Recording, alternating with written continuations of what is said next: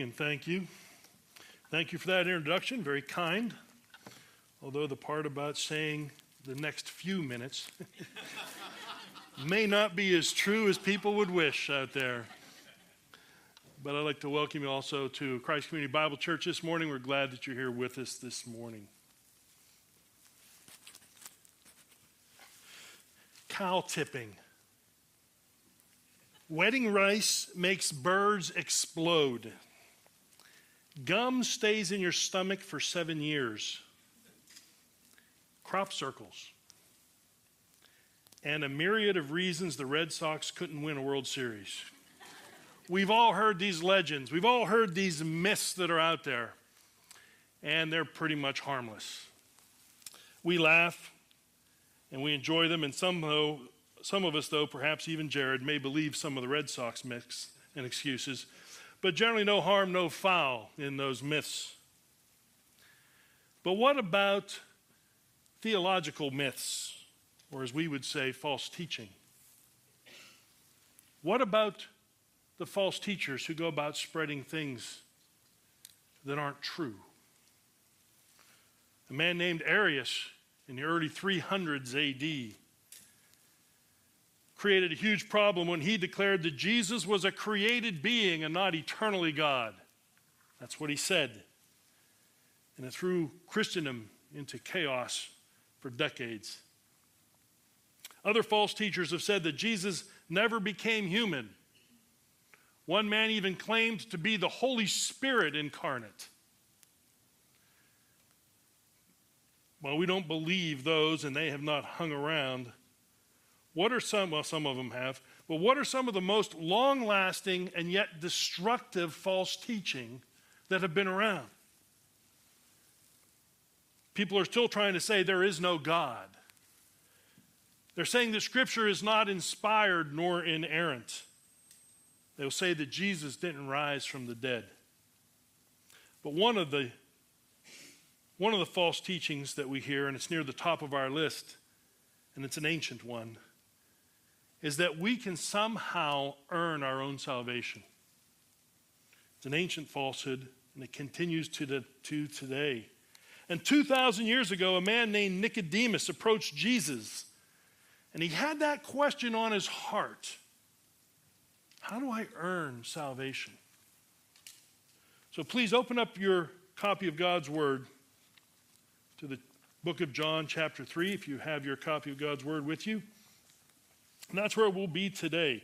Like I said, it's a passage that's probably familiar to you, perhaps not, but we're going to dig into the text to see what, what God has to say this morning. So last week, Jared was teaching through 1 John chapter 5. In that passage, we saw terms like born of Him and born of God. The Apostle John wasn't making up these terms. He was repeating what Jesus had taught during his earthly ministry. Jesus said that we must be born again. It's the same concept John said when we must be born of him or, or born of God. And even the term born again is very popular today. It's generally known and used and, and misused. There have been sports figures who have had things said that they were born again in their careers.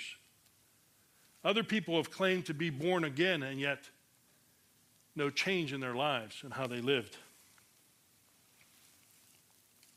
But to be born again is at the heart of salvation. No one can enter the kingdom of God unless he or she has been born again. So it's extremely important. Again, it's foundational as to what it means to be a Christian.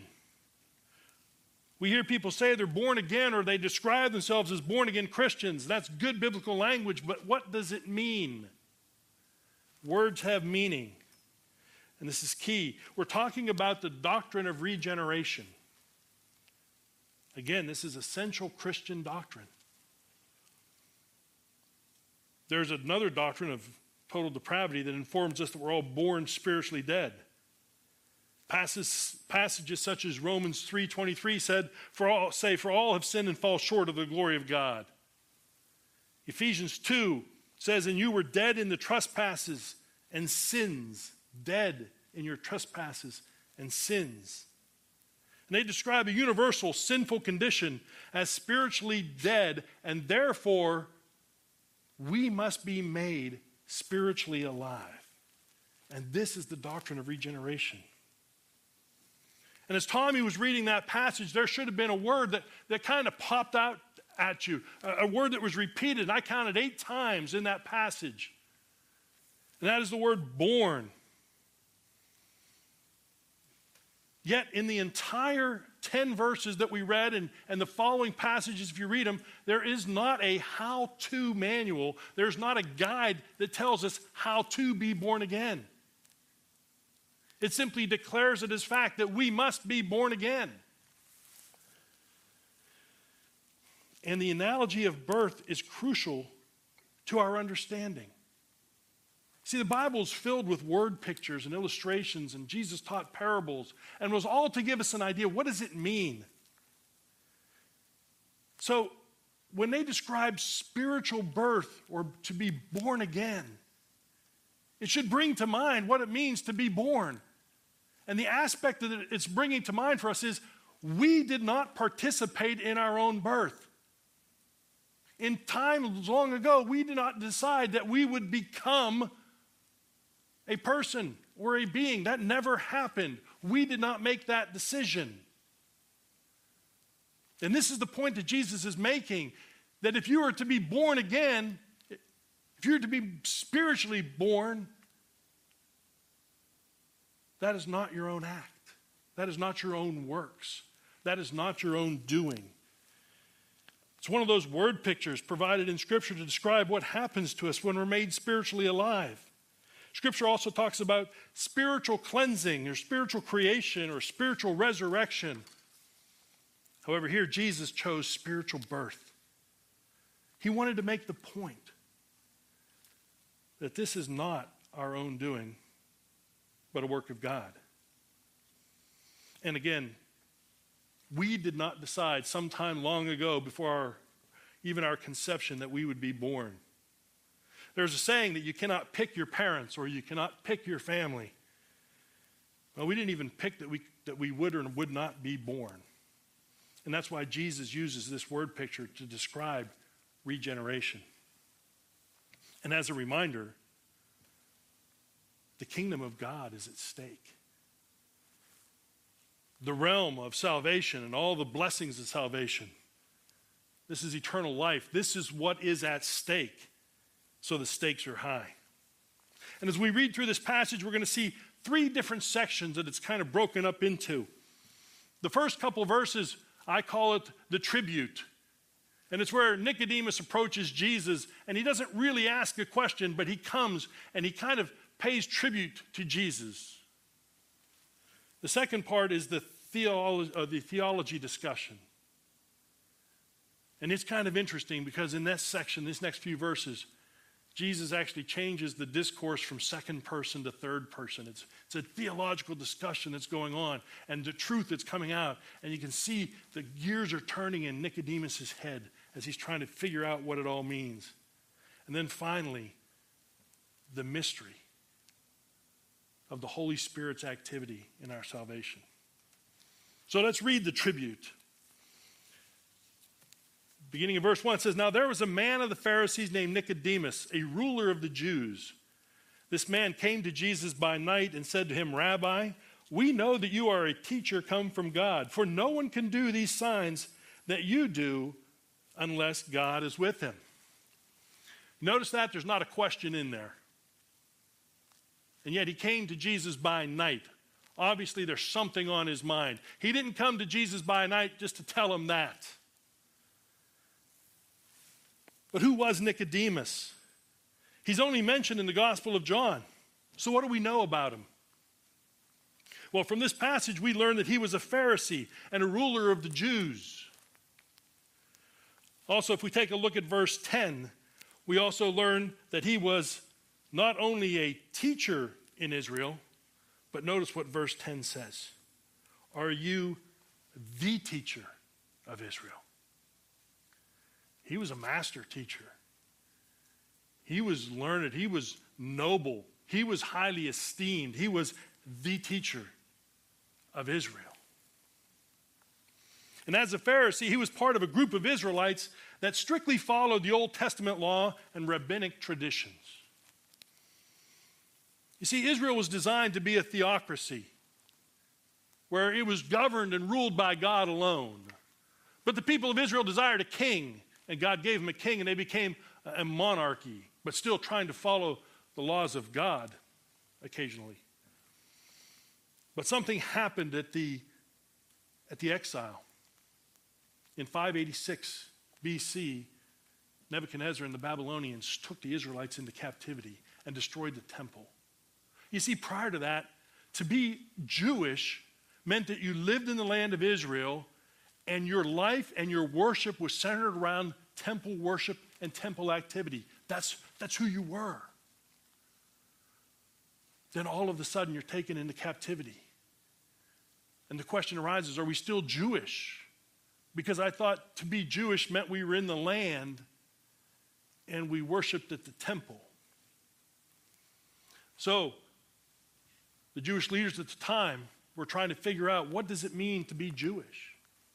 And they decided that what it means to be Jewish is not so much the temple worship, but it's following the Torah, following the law, what we call the Old Testament. They wanted to follow the law. That's what would set them aside. And then from that time of captivity, with only brief exceptions, they have always been under foreign rule. Foreigners governed their land, occupied their land. And so different factions sort of formed. There were the folks that were like, you know what? We're going to go along and get along, and we're going to make money doing it.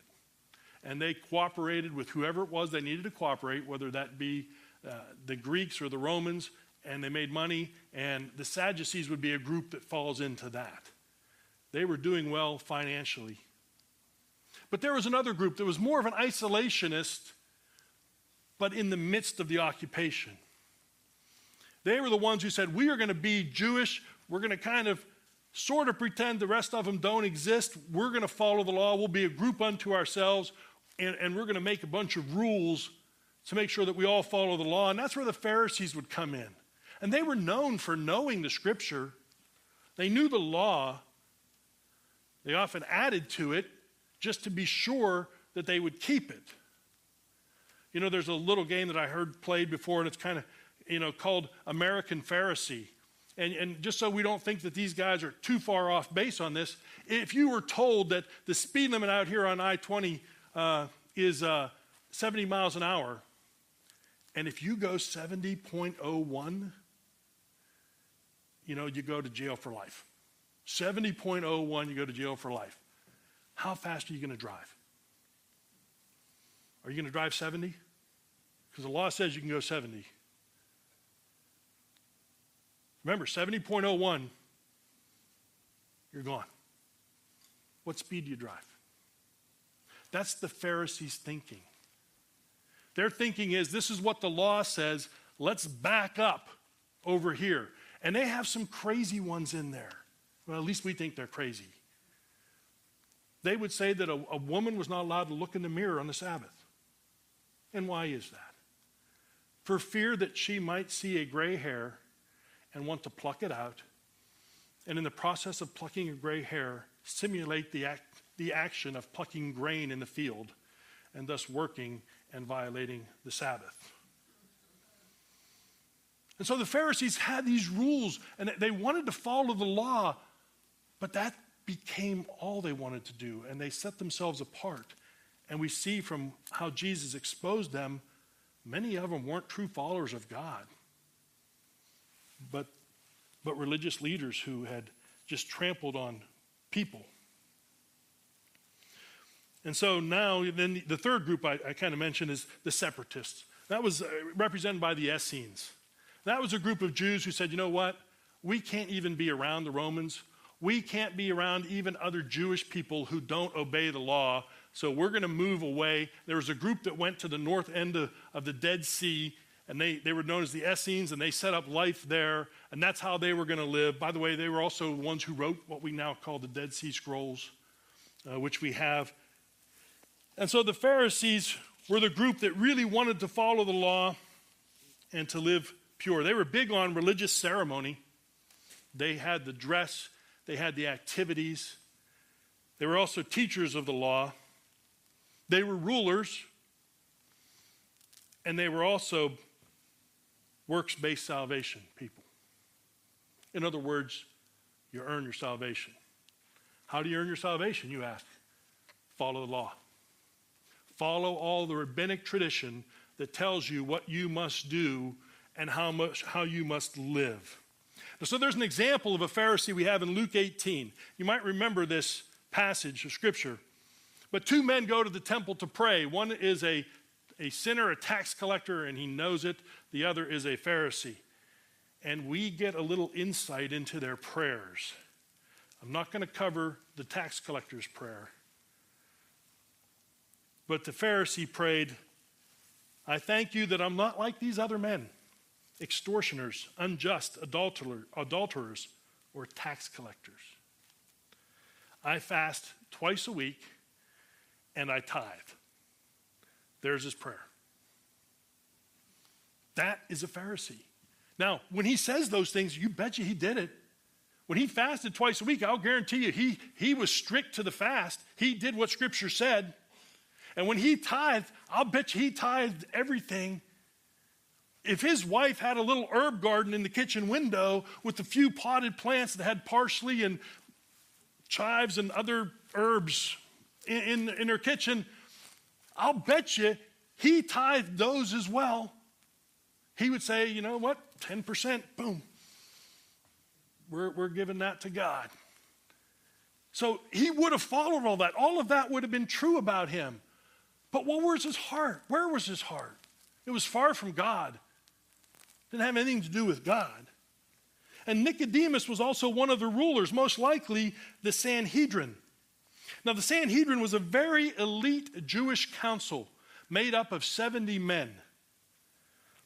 If you want to think of the Sanhedrin, imagine it's like all three branches of our government in one 70 man body that govern everything. So that's pretty elite. If you're in that group of 70 governing, then you, you did pretty well.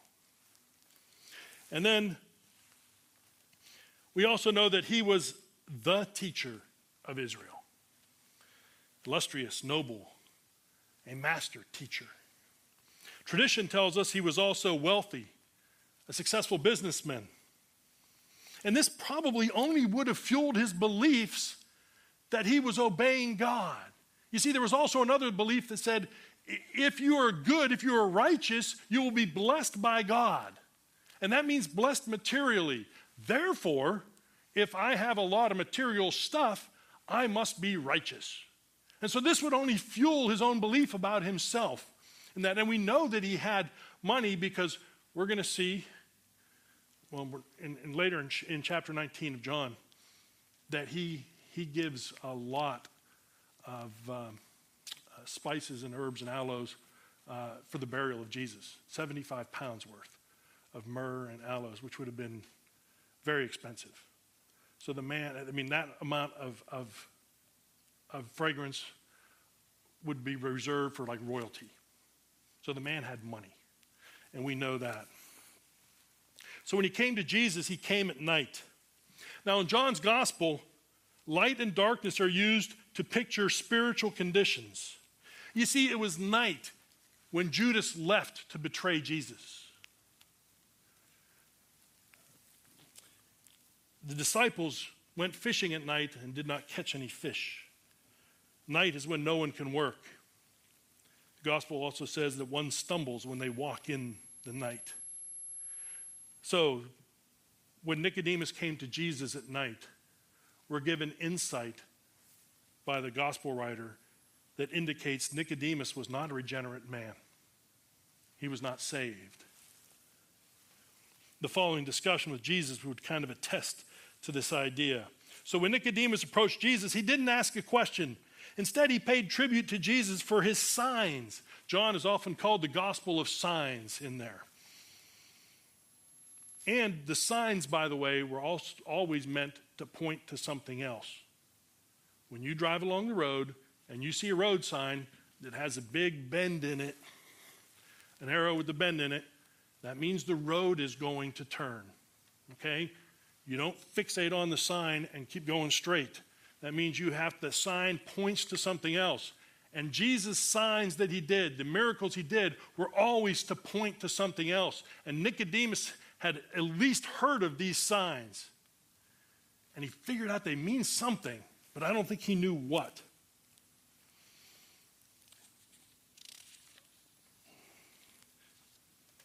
So Jesus, I mean, sorry, Nicodemus was probably thinking something like, you know, I'm confused. What I've been taught and grown up believing and even teach to others doesn't match what I'm seeing and hearing now from you, Jesus. So that's why he came at night, probably out of a little bit of fear of the other Pharisees and other Jewish leaders. But he came at night and he's got this question on his mind. But you see, Jesus knew what he was thinking. And Jesus knew why he really came to him. You see, the end of chapter 2, right before this, the, the verses right before this, and if you remember, none of these were written with verses and chapters. So the verses right before this says, Now when he was in Jerusalem, that's Jesus at the Passover feast, many believed in his name when they saw the signs that he was doing. But Jesus, on his part, did not trust himself to them because he knew all people and needed no one to bear witness about man, for he himself knew what was in man. You see, Jesus sees not only to our minds, but to our hearts. He sees our intentions, and he knows our thoughts. So when Nicodemus was coming to him at night, Jesus knew why. Jesus knew the real question. And so began a theological conversation with Nicodemus.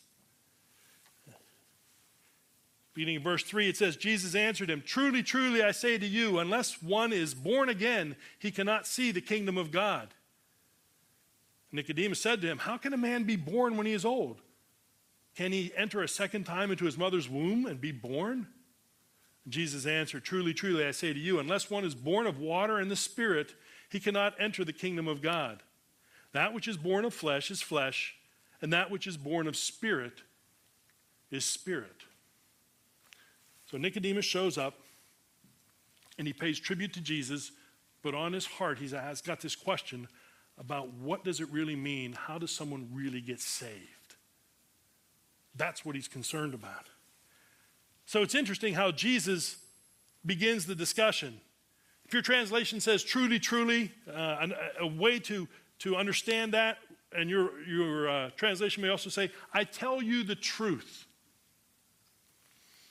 So he says, I tell you the truth.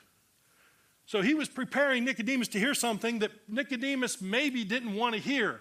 But you see, he could say, I'm telling the truth. And he's going to use those signs as evidence that his message, is authentic. I tell you the truth. Now, you, you, you just said that no one could do those signs unless he's from God. So listen to me. And it's something that he probably didn't want to hear. But it was vitally important that he knew this. He didn't respond to the spoken words, but the unspoken one. I think Nicodemus came to him because he realized something, something in his life was missing. He knew he was only going through the motions, and he felt the emptiness of that. But it cost him too much, in his opinion, to admit that he was not part of the kingdom, that he didn't have eternal life. You see, Nicodemus couldn't come to the, the point of admitting, yeah, I, am I'm, I'm a Pharisee. I, I'm on the Sanhedrin. I'm the teacher of Israel, but I don't think I get it. You see how that would be difficult for anyone to say? And unfortunately, this is a trap that I think some people in church find themselves today. Perhaps it was somebody who was raised going to church and has Christian parents. They know the right words to use, and they've prayed a prayer, maybe even multiple times they've prayed the prayer. Some may even have te- be, uh, be now teachers or other leaders in the church. They know how to conduct themselves and, and how to speak, yet they know they're also not part of the kingdom. They just go through the motions. They've been living a ruse. Now, it would be very difficult and embarrassing to admit that, hey, I've only been putting on a show for y'all. You see how difficult that would be? By the way, this is why we pursue redemptive relationships at Christ Community Bible Church. We want each everybody here to know that we care about your spiritual condition, your spiritual health.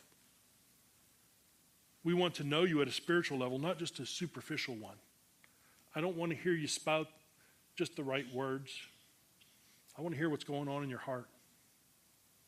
You want to know? We all struggle with sin. We all struggle with all kinds of things. If you say, Rich, how's your prayer life? You're not going to like the answer. You're going to say, How can you get up there and preach like that? Rich, how's your Bible study going? Well, let me tell you that too. And I'll tell you, it's a struggle. But that's why we pursue redemptive relationships. And what that means is your spiritual health must be my top priority, my top concern, and mine yours. In a redemptive relationship, we can share sins and struggles, we can show weaknesses and fear, and we can also demonstrate true Christian love by desiring only the best for others. So Nicodemus comes to Jesus, and in his heart, he knows, I, I really, I'm missing out on something. Here I am, a teacher, a leader, a ruler, and there's something missing in my life. So Jesus begins with, truly, truly, or I tell you the truth. Now, he doesn't ignore what Nicodemus said. Instead, he actually uses Nicodemus' little formula to respond with what Nicodemus needs to know. Nicodemus said, For no one can do these signs that you do unless God is with him. Here's the formula no one can unless. Jesus' response reverses this with, Unless no one can.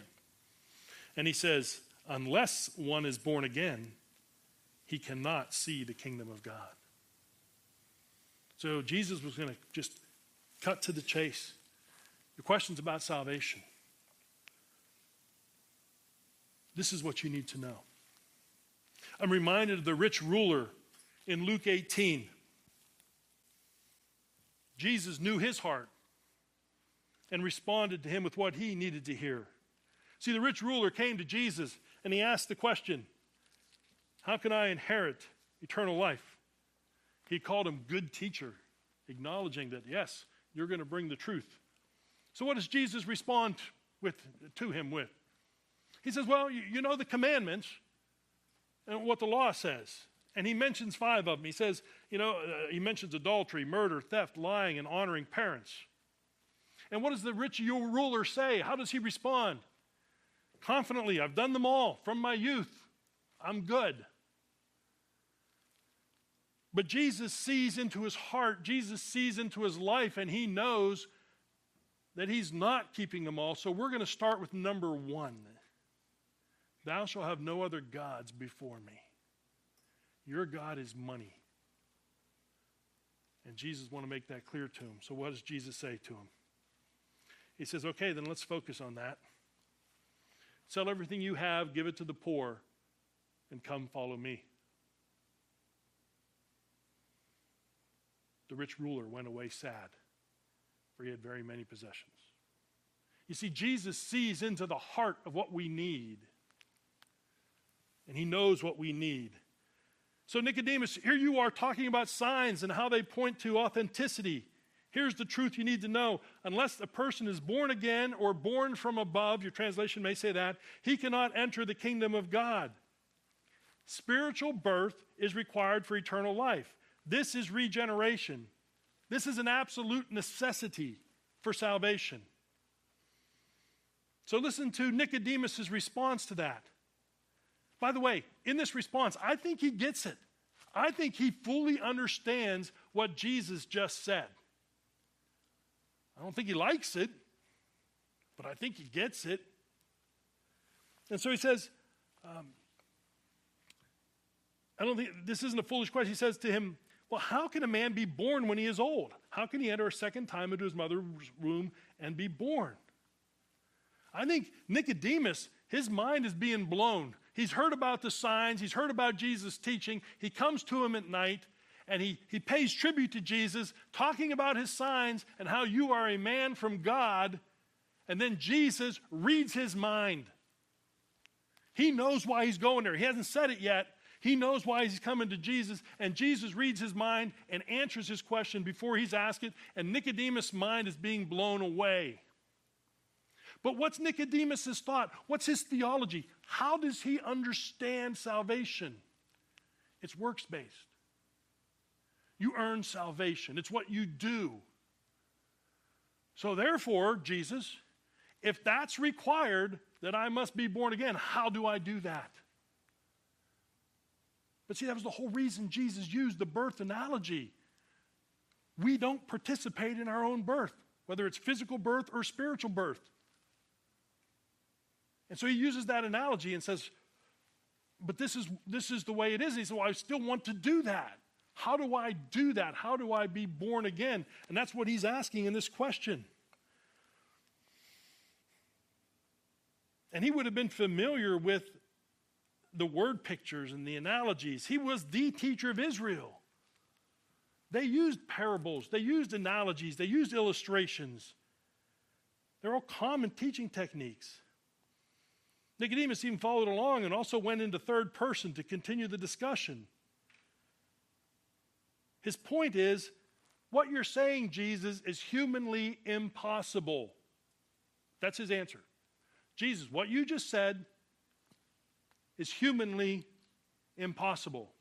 Do you think he understood what Jesus was saying? Yeah, I think he did. That's impossible. How can a man do that? He understood. He was confirming what Jesus told him. So you're telling me it's humanly impossible to save yourself. I cannot do anything for my own salvation. He didn't like the answer. Now, Jesus didn't tell him how to be saved. No, he just stated it as a simple statement of fact.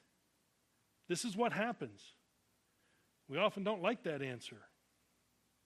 We want to be captains of our own destiny. We want full control, or at least some control. I need some control, God. Give me something. Nicodemus was probably stunned. Are you kidding me? My whole life has been about good works, following the law, and you're telling me that's not good enough? You're telling me I don't measure up with that? I've been doing it all. And he would have known Scripture inside and out. Now you tell me I have no part in my own salvation. But see, this all aligns with, with chapter 1 of John when it says, But to all who did receive him, who believed in his name, he gave the right to become children of God. Get this part, verse 13 chapter 1 who were born not of blood, blood, nor of the will of the flesh, nor of the will of man, but of God. Okay, how do you become a child of God? You're only born of God. That's the only way.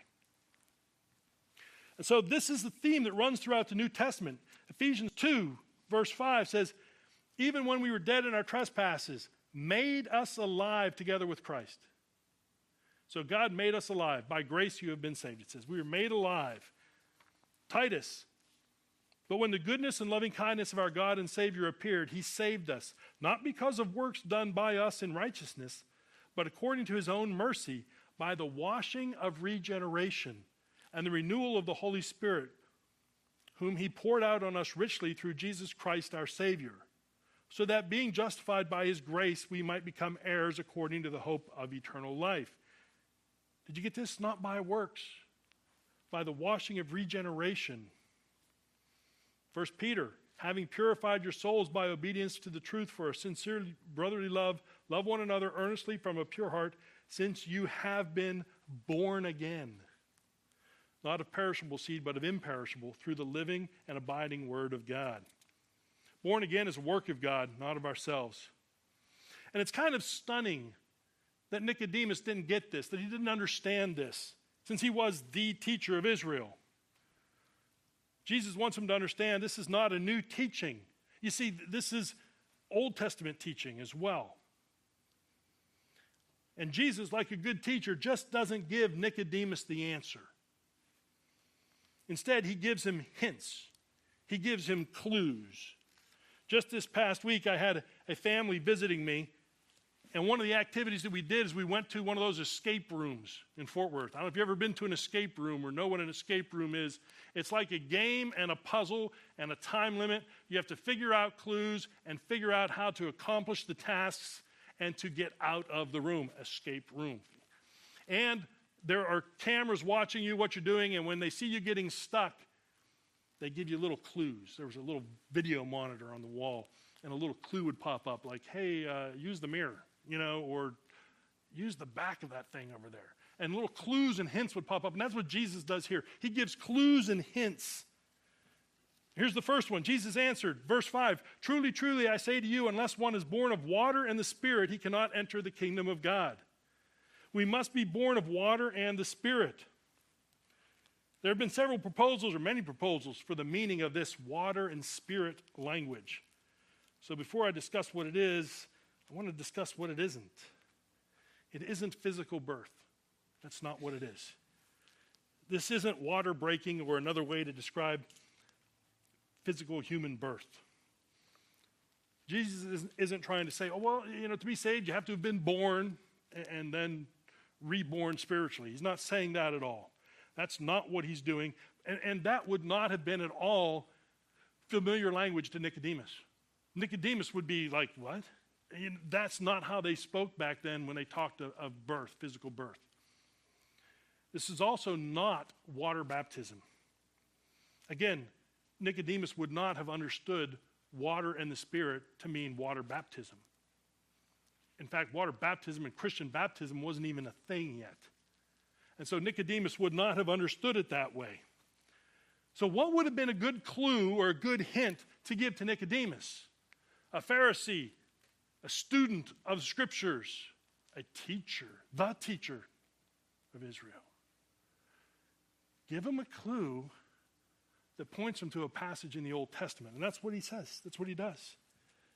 Where, would, where might we see water and spirit used in the Old Testament? Well, probably one of the best places to find it would be Ezekiel 36. Beginning in verse 32, it says, Therefore say to the house of Israel, Thus says the Lord God, It is not for your sake, O house of Israel, that, I'm, that I am about to act, but for the sake of my holy name, which you have profaned among the nations to which you came. And I will vindicate the holiness of my great name, which has been profaned among the nations, and which you have profaned among them and the nations will know that I am the Lord, declares the Lord God, when through you I vindicate my holiness before their eyes. Now, listen to what God says He will do. Listen to how many times the words I will appear. Verse 24 I will take you from the nations and gather you from all the countries and bring you into your own land. I will sprinkle clean water on you, and you shall be clean from all your uncleanliness, and from all your idols I will cleanse you. I will give you a new heart, and a new spirit I will put within you. And I will remove the heart of stone from your flesh and give you a heart of flesh. And I will put my spirit within you and cause you to walk in my statutes and be careful to obey my rules. You shall dwell in the land that I gave to your fathers, and you shall be my people, and I will be your God. And I will deliver you from all your uncleanness. I will summon the grain and make it abundant and lay no famine upon you. I will make the fruit of the tree and the increase of the field abundant, that you may never again suffer the disgrace of famine among the nations. Then you will remember your evil ways and your deeds that were not good, and you will loathe yourselves for your iniquities and your abominations. It is not for your sake that I will act, declares the Lord. Let that be known to you. Be ashamed and confounded for your ways, O house of Israel. Did you hear water and spirit in there? It says, I will sprinkle you, I will sprinkle clean water on you. Verse 25. Verse 26 And I will give you a new heart and a new spirit I will put within you. Water and spirit. And the water and the spirit refer to the work that God is going to do regeneration, spiritual birth. This is the clue Nicodemus would have to grasp. By the way, chapter 37 of Ezekiel talks about dry bones coming to life. Again, new birth. Now, did you notice how many times God said, I will. I counted more than a dozen. Just to be clear, it's God who takes the initiative, God does the work. A dead man cannot do anything for himself, it's the work of God. There are other passages, Ezekiel 11, 19, and I will give them one heart, and a new spirit I will put within them.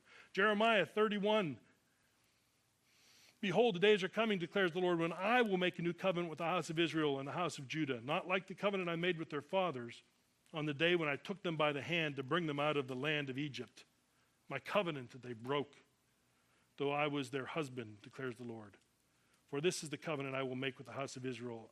After those days, declares the Lord, I will put my law within them, and I will write it on their hearts. And I will be their God, and they shall be my people. New hearts are coming.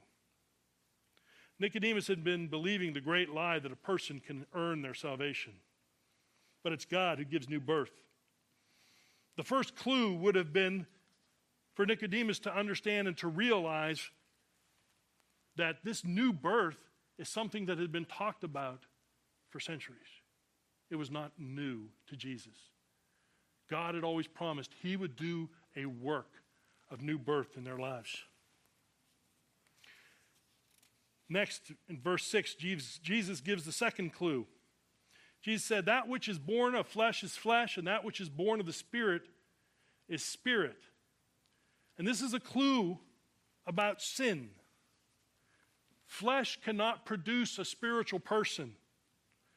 Flesh from flesh, spirit from spirit. This is a clue about the doctrine we call total depravity. That is, the inability and unwillingness of an unsaved person to do what is right. At the fall in the garden, we were cast into the realm of flesh, sin, and death. And in that realm, we could do nothing righteous or make any choices except those which are in the realm of flesh, sin, and death. A righteous act is sinful if done with wrong motives. And this is described by Isaiah. He says, We have all become like one who is unclean, and all our righteous deeds are like a polluted garment. We all fade like a leaf, and our iniquities, like the wind, take us away. There is no one who calls upon your name, who rouses himself to take hold of you, for you have hidden your face from us and have made us melt in the hand of our iniquities. So, once again, Nicodemus would be reminded of Old Testament passages that deal with original sin and our sin nature. In Genesis 6, the great flood is coming, and God's going to explain why He's going to wipe out all of humanity except for Noah and his family. Says, Then the Lord said, My spirit shall not abide in man forever, for he is flesh. Meaning he's got this sinful nature. Later in Genesis 6, now the earth was corrupt in God's sight, and the earth was filled with violence. And God saw the earth, and behold, it was corrupt. For all flesh had corrupted their way on the earth. And God said to Noah, I have determined to make an end of all flesh for the earth is filled with violence through them. Behold, I will destroy them with the earth. In Job, who can bring a clean thing out of an unclean? There's not one. Later in Job, what is man that he can be pure? Or who is born of a woman that he can be righteous? They're condemning all of humanity. The Apostle Paul summarizes a lot of Old Testament quotes teaching about sin nature or the flesh in Romans 3. He quotes from Psalms, Proverbs, and Isaiah. He says, None is righteous, no, not one. No one understands, no one seeks for God. All have turned aside. Together they have become worthless. No one does good, not even one. Their throat is an open grave. They use their tongues to deceive. The venom of asps is under their lips. Their mouth is full of curses and bitterness. Their feet are swift to shed blood, and their paths are ruin and misery and the way of peace they have not known. There is no fear of God before their eyes. Nicodemus, flesh from flesh. Do you understand? Do you understand the state of humanity because of the fall in the garden and what happened? There is no way to get a spiritual person, a spiritual birth from flesh. It can't happen. And Nicodemus' mind should have been flooded with all of these things because this man knew the Old Testament. And all of these things should have come flooding to him.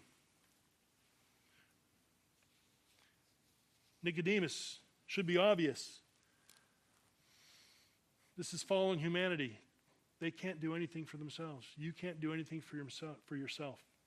It's only an act of God. You see, when we, when Adam sinned in the garden, Adam, Eve, and all their progeny, everyone who came after, descended into the realm of flesh, sin, and death. The only things we can do in that realm are to make choices and decisions within the realm of flesh, sin, and death.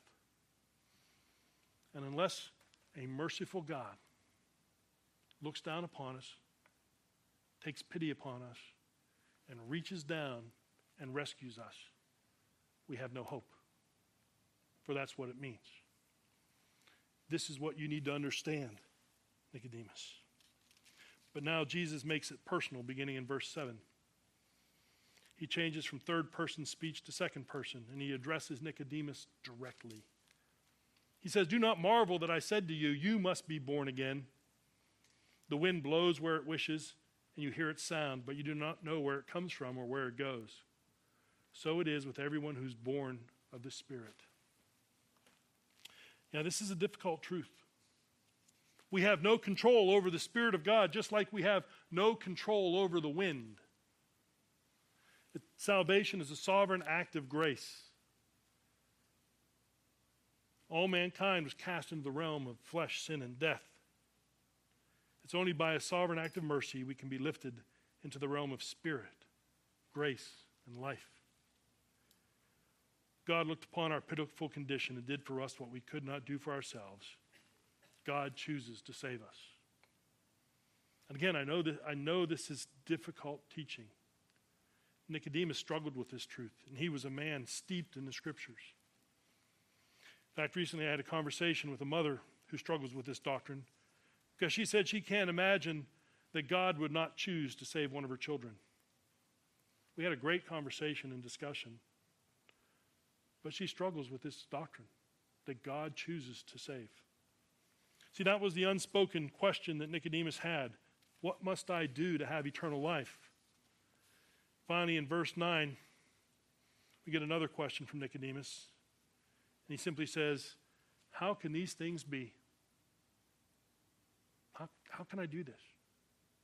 You see, Nicodemus, even though his mind should have gone to all those Old Testament passages he still wanted to earn his own salvation. He still wanted to do it himself. How can I do this? So his question isn't so much, how does this happen, but how do I make these things happen? He wasn't quite to the point of crying out for mercy, God, save me. He was still trying to figure out, how can I earn my own salvation? What else must I do?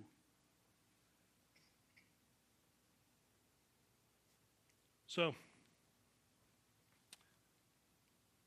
it's like he was saying, okay, I get it. This is a mysterious work of the Holy Spirit, and I have no control over it. But how do I make it happen? And this is why Jesus answers him with the response of, You are the teacher of Israel, and yet you don't understand? The truths weren't hidden in Scripture, as Jesus pointed out. So, what happened to Nicodemus? Well, for now, he disappears from Scripture in verse in chapter three. Doesn't appear again until chapter seven. And in chapter seven, it's about a year and a half later, and Jesus is in uh, Galilee, and the Jews want to kill him.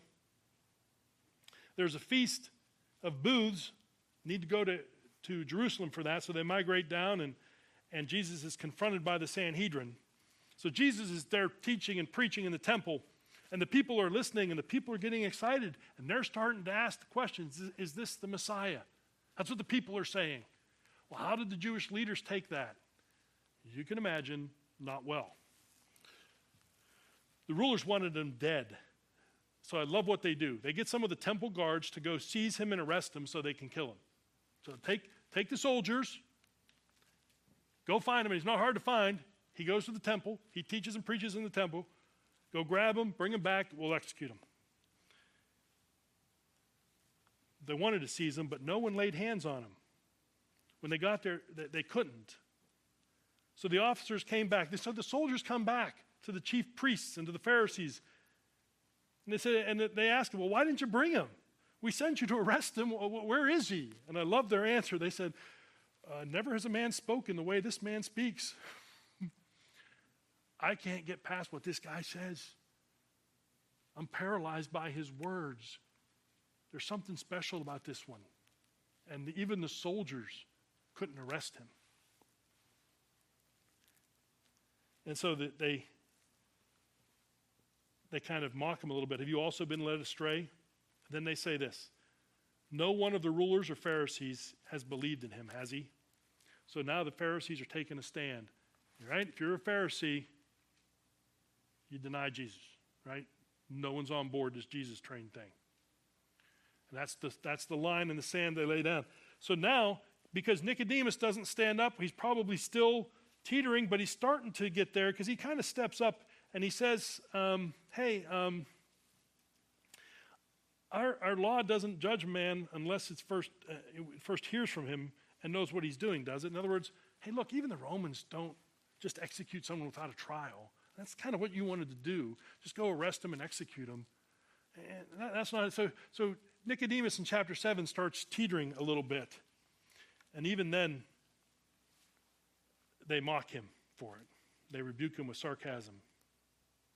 Finally, we get to chapter 19. And at this point, Jesus had just been crucified. It says, After these things, Joseph of Arimathea, being a disciple of Jesus, but a secret one for fear of the Jews, asked Pilate that he might take away the body of Jesus. Pilate granted him permission, so he came and took the body away. Then it says, Nicodemus, who had first come to him by night, also came, bringing a mixture of myrrh and aloes. And this is what they would do to, to put on the body to kind of uh, reduce the, diminish the smell of decaying flesh. And he brought 75 pounds of myrrh and aloes. That's a lot. It's a massive amount. That's a royal amount. So Nicodemus joins his companion, Joseph of Arimathea, and it appears that Nicodemus may, by this point, have become a believer. We don't know for sure, but it appears that he may have. Tradition says this is tradition, not scripture, that he was the only person who stood up at Jesus' trial before Pilate and defended Jesus. Tradition says he was baptized by Peter and John. Tradition says that his confession of Jesus was so bold that he would be stripped of his Pharisee role and title, stripped of his position as a teacher, have all of his property and wealth confiscated, and he was banished from Jerusalem. So he wasn't allowed to enter the city again. He was, he was reduced to nothing, living outside the city, and his family was stuck inside the city. There's even a little story that says his daughter was so poor that she reached the, the point and the shame of digging in dung piles for pieces of grain to remove and clean off and eat just to survive. And one day a rabbi came by and saw her and he felt compassion for her and said, Who are you? And she said, I am the daughter of Nicodemus. And the rabbi said, Whatever happened to your father? And she said, He came to be a follower of Jesus and was banished. And the rabbi refused to help her. Even some centuries later, uh, there's a, an ancient document that records that a Nicodemus was martyred in the first century for his devotion to Christ. He was beaten to death by a mob If this is all true, and I do hope it is, that Nicodemus lost everything he had in this world but gained everything in the kingdom, the world to come. What can you do? Jesus said, Him that comes to me, I will not cast away. You can plead with God to give you life, it's His prerogative. You can pray, and He doesn't reject an honest prayer.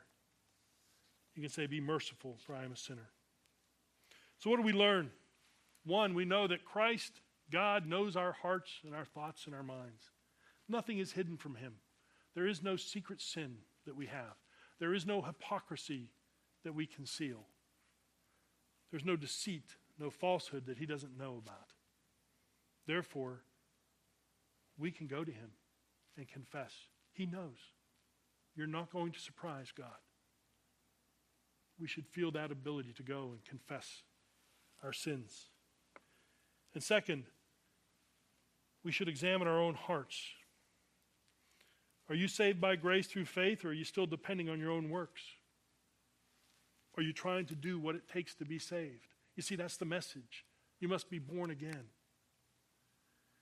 And if you're not, you can cry out for mercy. Finally, how is your evangelism?